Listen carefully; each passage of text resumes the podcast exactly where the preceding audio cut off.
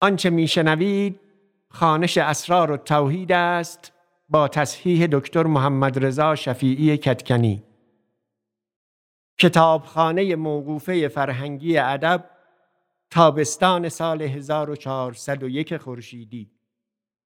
در خانش این متن مواردی چون اعداد عربی نام بعضی کسان و جایها و بعضی موارد دیگر را که در دوران ابو سعید رایج بوده است و ما اینک به آن دسترسی نداریم به گونه ای خانده ایم که به گوش مخاطب امروز آشناتر است و موجب وقفه در درک متن و پیگیری روایت نمی شود.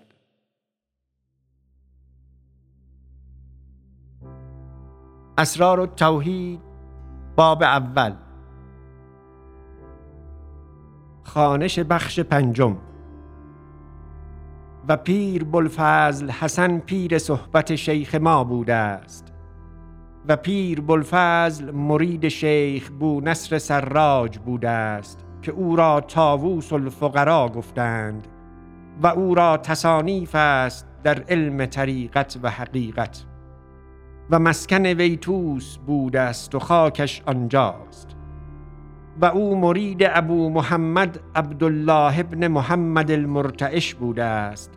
و او سخت بزرگوار بوده است و وفات وی به بغداد بوده است و او مرید جنید بوده است و جنید مرید سری سقطی بود و سری مرید معروف کرخی و او مرید داوود تایی و او مرید حبیب عجمی و او مرید حسن بصری و او مرید علی ابن ابی طالب کرم الله وجهه.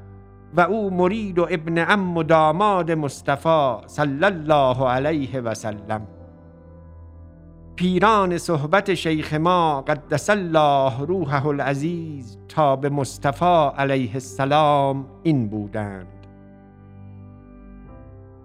پس چون شیخ ما قدس الله روحه العزیز با پیر بلفضل حسن شد پیر بلفضل او را در برابر صومعه خیش خانه ای داد و پیوسته مراقب احوال او می بود و آنچ شرایط تهذیب اخلاق و ریاضت بود میفرمود. شیخ ما گفت یک شب جماعت خفته بودند و در خانقاه بسته و درهای شارستان بسته. و ما با پیر بلفضل بر سر صفه نشسته. سخنی می‌رفت و در معرفت مسئله ای مشکل شد. لقمان را دیدیم که از بالای خانقاه در پرید و در پیش ما بنشست و آن مسئله بگفت و جواب داد چنانک ما را روشن شد و آن اشکال برخاست و باز بر پرید و به بام بیرون شد. پیر بلفضل گفت یا با سعید منزلت این مرد می بینی بر این درگاه؟ گفتیم بینی گفت اقتدا را نشاید. گفتیم چرا؟ گفت از آنک علم نداند. چون شیخ ما مدتی در آن خانه ریاضت کرد پیر بلفضل بفرمود شیخ ما را تا زاویه خیش در صومعه او برد و مدتی با پیر به هم در یک صومعه بود و او شب و روز مراقبت احوال شیخ ما می کردی و او را به انواع ریاضت ها می فرمود.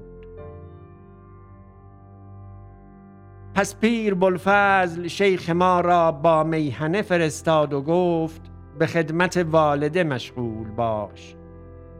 شیخ با میهنه آمد و در آن صومعه که نشست او بوده است بنشست و قاعده زهد ورزیدن گرفت و پیوسته در و دیوار می شستی و وسواسی عظیم او را پدید آمد چنانک به وضوعی چندین آفتاب آب بریختی و به هر نمازی غسلی کردی و هرگز بر هیچ در و دیوار و چوب و درخت و بالش و غیر آن تکیه نکردی و پهلو بر هیچ فراش ننهادی و در این مدت جامعه او پیراهنی بود. هر وقت که بدریدی پاره ای بر وی دوختی.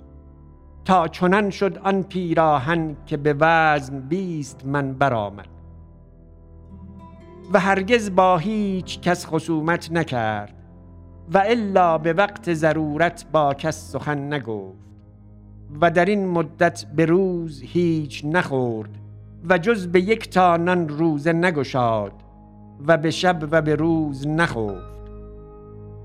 و در صومعه خیش در میان دیوار به مقدار بالا و پهنای خیش جایگاهی ساخت و دری بر وی نهاد. و چون در آنجا شدی در سرای و در آن خانه و در آن موضع جمله ببستی و به ذکر مشغول بودی. و گوشهای خیش به پنبه سخت کردی تا هیچ آواز نشنودی که خاطر او بپشولد و همت او جمع بماند. و پیوسته مراقبت سر خیش می کرد تا جز حق سبحانه و تعالی هیچ چیز بر دل او نگذرد و به کلی از خلق اعراض کرد و چون مدتی بر این بگذشت طاقت صحبت خلق نمی داشت و دیدار خلق نیز زحمت راه او می شد. پیوسته به صحرا می شدی و تنها در بیابان و کوه می گشتی و از مباهات صحرا می خوردی. و یک ماه و بیست روز در صحرا گم شدی که کس او را ندیدی و پدرش پیوسته طلب او می کردی تا ناگاه به او باز افتادی یا کسی از مردمان میهنه که به زراعت یا به هیمه شده بودندی یا کاروانی می آمدی و شیخ ما را در راه جایی دیده بودندی پدرش را خبر دادندی. تا بشدی و شیخ را باز آوردی و شیخ از برای رضای پدر باز آمدی.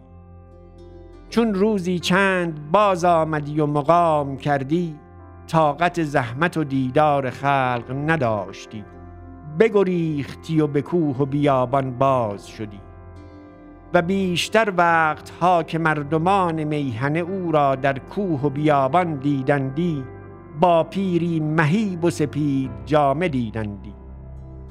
بعد از آن که شیخ ما را حالت بدان درجه رسید از وی سوال کردند که ای شیخ ما تو را در آن وقت با پیری مهیب می‌دیدیم آن پیر کی بود؟